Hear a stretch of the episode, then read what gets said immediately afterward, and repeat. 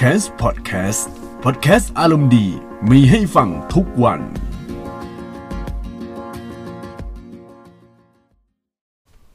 สวัสดีท่านผู้ฟังทุกท่านนะครับ ที่กำลังรับฟังพอดแคสต์ของ c a m p นะครับ วันนี้มีข่าวอาจจะเป็นข่าวลือนะครับ ซึ่งข่าวนี้ยังไม่เป็นข่าวอย่างเป็นทางการจาก PlayStation นะครับ ข่าวที่ว่าคือเกมที่วางจำหน่ายใน PS5 ครับ ถูกเปิดเผยเรียบร้อยแล้วนะครับ โดยข่าวนี้ก็มาจากเว็บไซต์ express.co.uk นะครับ เนื้อหาข่าวก็ประมาณว่าดูเหมือนเกม Exclusive ที่จะวางจำหน่ายให้เครื่องเจนใหม่อย่าง PS5 อาจจะมีการเปิดเผยอย่างแน่นอนนะครับ เอาง่ายๆ คือตัวเครื่องยังไม่มีการจำหน่าย ยังไม่มีการแบบเปิดเผยวันวางจำหน่ายเลยว่า เอ้ย จะวางจำหน่ายในวันไหนปีไหนนะครับ แต่ดูเหมือนว่าเกมที่จะ เปิดตัวนะครับเกมแรกเลยใน PS5 เนี่ยตอนนี้ก็มาแล้วฮะซึ่งชื่อเกมยังไม่มีการพูดถึงว่าเกมนี้เกมอะไร แต่ว่าเขาได้บอกแนวแล้วครับว่าเกมเนี้ยมันจะเป็นเกมลักษณะไหนนะครับวันวางจำหน่าย PlayStation 5 นะครับ ปัจจุบันเป็นหัวข้อที่พูดถึงในวงการเกมที่ร้อนแรงที่สุดในตอนนี้ นอกจากข่าว PS5 ก็มีข่าวภาพเบื้องต้นของ GTA ภาค 6 แล้วก็โปเกมอนภาคใหม่นะครับ อันนี้คือของฝั่ง Nintendo นะ คือตอนเนี้ย ข่าวพวกวงการเกมก็ร้อนแรงพอสมควร ไม่ว่าจะเป็น Project Stadia หรือว่าพวก Google Arc ไม่ใช่ Google เดียแต่ด้วย Apple Arcade ซึ่งเดี๋ยวตอนต่อไปหรืออาจจะ 2-3 ตอนข้างหน้าเนี่ย ผมก็จะมาวิเคราะห์เรื่อง Apple Arcade เนี่ย จะส่งผลกระทบกับวงการเกมยังไงนะครับข่าวลือที่ได้ยินในช่วงนี้ส่วนใหญ่ก็จะเผยให้เห็นว่า PS5 จะมีวันวางจำหน่ายปลายปี 2020 นะครับ ก็อย่างที่ผมพูดไปในช่วงตอบคำถามนะว่าเออ PS5 เนี่ย อาจจะวางจำหน่ายในช่วงปี 2020 ก็คือน่าจะงาน PlayStation Experience นะครับ ซึ่งจัดในช่วงปลายปี เพราะว่าที่ผ่านมาเนี่ย เหมือนทางโซ n y เนี่ยเขาก็เปิดเผยตัวเครื่องเล่นเกม หรือว่าพวกข่าวสำคัญสำคัญในงานของตัวเองซะมากกว่านะครับ แล้วพอมีข่าวลือแล้วก็มีการลือไปว่า อะ PlayStation 5 เนี่ย จะวางจำหน่ายในปลายปี 2020 ก็ มีข่าวเพิ่มเติมครับ ก็คือก่อนที่คัดทาง Official เนี่ย จะเผยวันวางจำหน่ายคอนโซลของ PlayStation 5 อย่างเป็นทางการ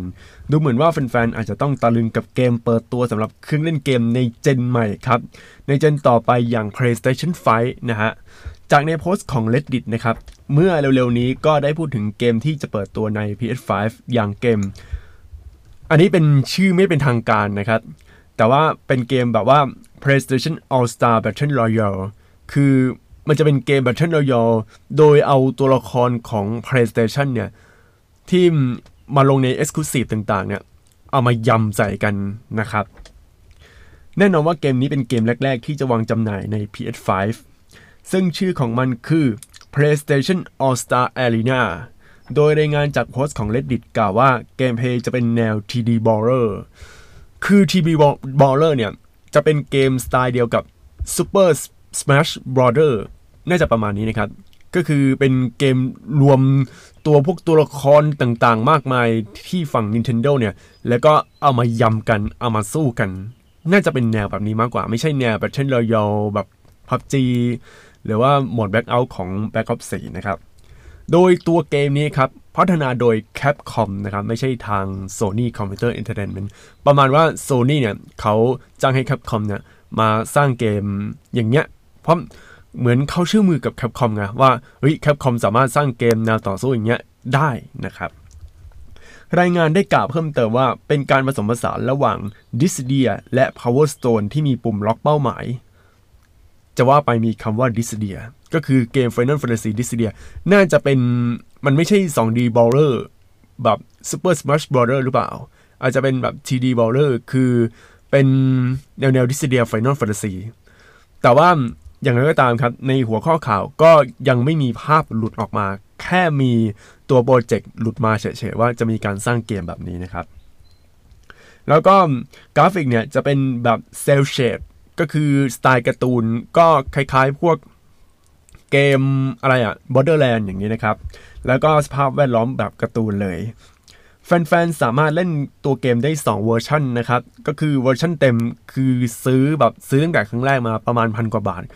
แต่เวอร์ชันเต็มเนี่ยสามารถเล่นได้ทุกตัวละครเลย แต่ถ้าเวอร์ชันฟรีเราจะเล่นได้เล่นตัวละครแค่บางตัวเฉยๆ ก็เหมือนเป็น free trial นะครับ คือคุณเล่นได้แต่ว่าคุณจะเล่นได้แค่ตัวนี้เท่านั้นในแต่ละวันนะครับ โดยระบบนี้ก็คล้ายๆกับเกม Killer Instinct ของฝั่งฝั่ง Xbox นะครับ Sony ก็ยังกล่าวอีกว่าตัวเกมจะอัปเดตกิจกรรมและเนื้อหาอย่างต่อเนื่อง โอ้โห คือถ้าอัปเดตอย่างเงี้ยไปเรื่อยๆ แสดงว่าตัวเกมต้องมีอายุยืนยาวแน่นอน ประมาณว่า เป็นเกมสามัญประจำเครื่องนะครับ ก็เหมือนเกม Call of Duty Modern Warfare ที่ตอนนี้ก็กลายเป็นเกมสามัญประจำเครื่องไปเรียบร้อยแล้ว แต่เราไม่รู้ว่าตัวเกมที่มันจะอัปเดตต่อเนื่องเนี่ยมันจะอัปเดตได้จนถึงปลายเจนของ PlayStation 5 เลยหรือเปล่า อันนี้ก็ยังไม่แน่ใจนะครับเกม PlayStation All Star Battle Royale เป็นเกมที่สนุก โดยไม่มีตัวละครตัวละครที่เป็นเชิงสัญลักษณ์มากมายเทียบกับ Super Nin Super Smash Bros. ของ Nintendo นะครับ ก็ที่เขาสื่อเนี่ย อันนี้ผมไม่แน่ใจว่าเป็นเกมที่สนุกโดยไม่มีตัวละครที่เป็นเชิงสัญลักษณ์มันคืออะไร เพราะว่ามันใช้คำว่า iconic นะครับ ก็ต้องรอดูต่อไปว่า เออบางทีหัวข้อข่าวมันก็เขียนแบบงงๆนะ และตัวละครที่จะเลือกในเกมก็มีแต่ตัวละครจากเกม Exclusive ที่เคยลงในเครื่อง PlayStation ตั้งแต่ PlayStation 1 เลยนะครับ อย่างเช่น Crash Bandicoot Spyro the Dragon และ Sir Daniel Fortescue อันนี้ผมอ่านไม่ออกนะว่าไอ้ Fortescue คือมันอ่านว่ายังไงครับ แล้วตัวละครพวกนี้ก็ต่างปรากฏตัวออกมา เช่นเดียวกับ Lara Croft Solid Snake แบบมาจาก Merton เมทัลเกียร์โซลิดเลยนะฮะ แล้วก็ลาเชนแคงกับแจ็คและเด็กสเตอร์ก็คือตัวละครพวกนี้เป็นตัวละครที่สร้างชื่อเสียงให้กับเครื่องเล่น PlayStation 1 นะครับ บางตัวเนี้ยมันก็ไม่ได้ Exclusive อย่าง Solid Snake Solid Snake เนี่ยเคยโผล่มาใน Super Smash Bros. มาแล้วนะครับ ภาคนี้ก็มาในของฝั่ง PlayStation บ้างนะ และตัวละครที่แน่นอนว่าต้องเป็นนักสู้ตัวฉกาจนะครับ อย่างสแต็กบอยเครโทสและนานชันเจก็มาด้วยนะครับ แม้แต่ตัวละครใหม่จากเกม Exclusive ยุค Play 4ก็มาครับ อย่างเอลอยจาก Horizon Zero Dawn แล้วก็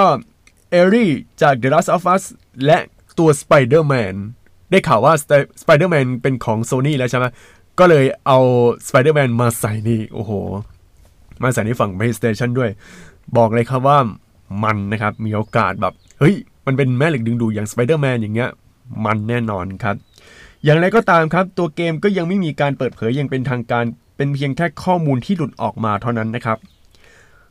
ในข่าวที่ก่อนหน้านั้นก็บอกว่า PlayStation 5 จะเปิดตัวในปี 2020 รองรับความละเอียด 8K เทคโนโลยี Ray Tracing และโหลดเร็วกว่าเครื่องเล่นเกมเจนก่อนมากครับ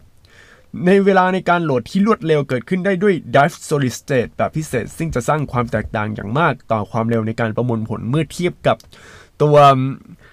พวกเครื่องเล่นเกมเจเนอเรชันที่แล้วนะครับ ยกตัวอย่างเช่นใน Spider-Man บน PS4 Pro นะครับ อาจจะใช้เวลามากกว่า 15 วินาทีในการเดินทางก็คือพวก Fast Travel นะครับ คือเวลาเราสั่ง Fast Travel ในพวกเกมแนว Open World เนี่ยมันจะต้องใช้เวลาโหลดนะครับประมาณ 15 วินาที อย่างตอนนั้นผมเล่น Division ภาคแรกนะครับ ก็โอ้โหใช้เวลานานนะประมาณ 15 วินาทีได้ แล้วก็ Horizon Zero Dawn ก็ใช้เวลาประมาณนี้ครับ แต่ว่าถ้าเราเล่นเกมในเครื่อง PS5 นะครับเวลาโหลดอาจจะประมาณ 2-3 วินาที หรืออาจจะไม่มีเลยนะครับ คือประมาณว่าเราสั่ง Fast Travel ใช่ไหมเราก็กดตึกอ้าวเราโผล่ไปอีกที่หนึ่งแล้วครับ อันนี้ถือว่าเป็นหนึ่งในนวัตกรรมอาจจะเป็นแบบ standard ใหม่ของวงการเกมเลยก็ว่าได้ครับ ซึ่งโลกครับยังสามารถแสดงผลด้วยความเร็วที่สูงกว่ามาก ซึ่งน่าจะเพิ่มความเร็วในการเล่นเกมไปเรื่อยๆนะครับคราวนี้แสดงถึงเรื่องอะไร อันนี้เดี๋ยวผมจะมาวิเคราะห์อีกเรื่องหนึ่งนะครับ คือตัวเกมของ PlayStation เนี่ย ตอนนี้ตัวละครก็เริ่มมีมากขึ้นเรื่อยๆแล้วนะครับ ถ้ามาเทียบฝั่ง Nintendo ซึ่ง Nintendo ที่เรารู้ก็จะมีทั้งโปเกมอนมีทั้งตัวลิงจากเซลดาแล้วก็มาริโอแล้วก็คือแน่นอน Nintendo เนี่ย มันต้องมีมาริโอขึ้นมาแน่นอน มีมาริโอมีเซลดามีเจ้าหญิงพีชแล้วก็มีฟ็อกซ์จากอะไรอะคือคือจะมีฟ็อกหลายฟ็อกอะ เออ มีฟ็อกจาก Star Fox หรือเปล่า แล้วก็มี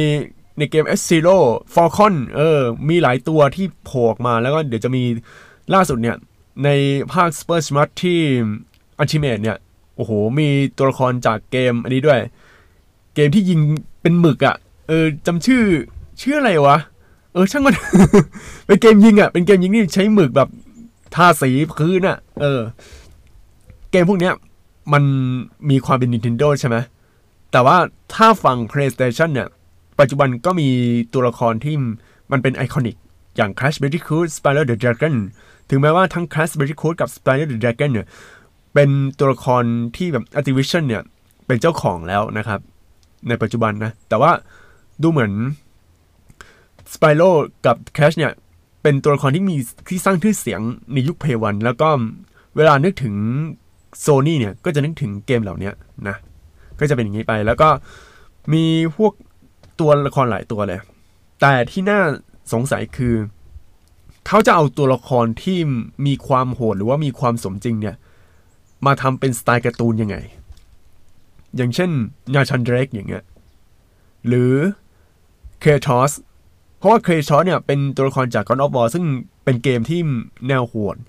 แล้วพอมาเนี่ย Battle Royale เนี่ยเป็นเกมที่เล่นแบบ everyone อะหรือจะเป็นแนว teen ก็ได้ teen ก็คือพวกวัยรุ่นเล่นกันนะครับ มันจะเหมาะสำหรับทุกเพศทุกวัยยังไง เราก็ต้องลองดูต่อไป เพราะว่าถือว่ามีโจทย์ที่ยากนะเพราะว่าตัวละคร iconic เนี่ย หลายตัวของฝั่ง PlayStation 4 เนี่ย มันไม่ได้เป็นตัวละครแบบสไตล์การ์ตูนแบบ Nintendo คืออย่าง Aloy อย่าง Horizon Zero Dawn เนี่ยเขาจะปรับให้มันดูแบบการ์ตูนยังไง เรื่องนี้คือคำถามเลย เราต้องมาดูกันต่อไปส่วน Spider-Man เนี่ยอันนี้ไม่ต้องพูดถึง ไม่น่าเป็นห่วงอยู่แล้ว เพราะว่าตัวมันก็เป็นการ์ตูนตั้งแต่ไหนแต่ไร แต่ว่าที่น่าเป็นห่วงคือเครทอสนาชันเด็กแล้วก็เอลอย แล้วก็ตัวละครอื่นๆ ที่มันมาแบบสไตล์สมจริง สไตล์แบบว่า มันมีความ realistic อะมันจะทำยังไง ถ้าอย่าง PaRappa the Rapper เนี่ย อันนี้ก็ไม่น่าจะเป็นห่วง เพราะว่าเป็นการ์ตูนอยู่แล้ว แล้วก็พวก Cash b a n d i c o o t Spyro the Dragon เนี่ยก็ไม่น่าเป็นห่วงเหมือนกันนะครับ Jak and Daxter ก็ไม่น่าเป็นห่วง Ratchet & Clank ก็ไม่น่าเป็นห่วง ที่น่าเป็นห่วงก็ตัวที่ผมพูดไป ว่ามันจะเป็นตัวการ์ตูนยังหรือว่าอาจจะเป็นแบบ Dissidia ก็คือแบบสไตล์ Final Fantasy เพราะว่าเห็นในข่าวก็บอกว่าเป็นเกมแบบสไตล์ดิสซิเดีย Final Fantasy นะครับทีนี้ก็ต้องลองดูต่อไป เพราะว่าตัวเกมเนี้ยยังไม่มีการเปิดเผยอย่างเป็นทางการโดย Sony นะครับ แต่อย่างไรก็ตามครับ เราก็รู้แล้วว่าในเมื่อเกม PlayStation 5 ออกมา มันจะต้องมีตัวเกมที่ออกมาพร้อมกับเครื่อง PlayStation 5 ด้วย ทุกเจนเป็นอย่างนี้หมดนะครับ ซึ่งนี้เป็นหนึ่งในเกมของที่กำลังจะลงใน PlayStation 5 แต่ผมกำลังรอเกม shooting ของ PlayStation 5 อยู่นะครับ ก็เหมือนที่ PlayStation 4 ออกมาแล้วมีเกม Killzone for the Shadow Fall PlayStation 5 จะมีเกม shooting ที่มันเป็น Exclusive เกมไหน หรืออาจจะเป็น The Last of Us Part 2หรืออาจจะเป็นเกมอะไรก็แล้วแต่ ก็ต้องลองดูครับ เพราะว่าเราก็หวังว่าอยากให้มันเป็นเกมที่มันลงในเครื่อง PS5 เป็นหลักนะครับ ทั้งหมดทั้งมวลนี้คือหนึ่งในเกมที่จะเปิดเผยในเครื่อง PlayStation 5 ครับ แล้วพบกันใหม่ในพอดแคสต์ตอนหน้าครับ สวัสดีครับ ติดตามฟังพอดแคสต์ของ Camps ได้ทุกๆวัน ผ่านช่องทาง Spotify Google Podcast และ Podbean สนใจลงโฆษณาและพูดคุยกับ podcaster ผ่านทาง Direct Message Twitter at c a m p s s podcast Instagram at c a m p s s underscore official หรือ Facebook Camps Podcast ได้ทุกช่วงเวลา แล้วพบกันในตอนต่อไปนะครับ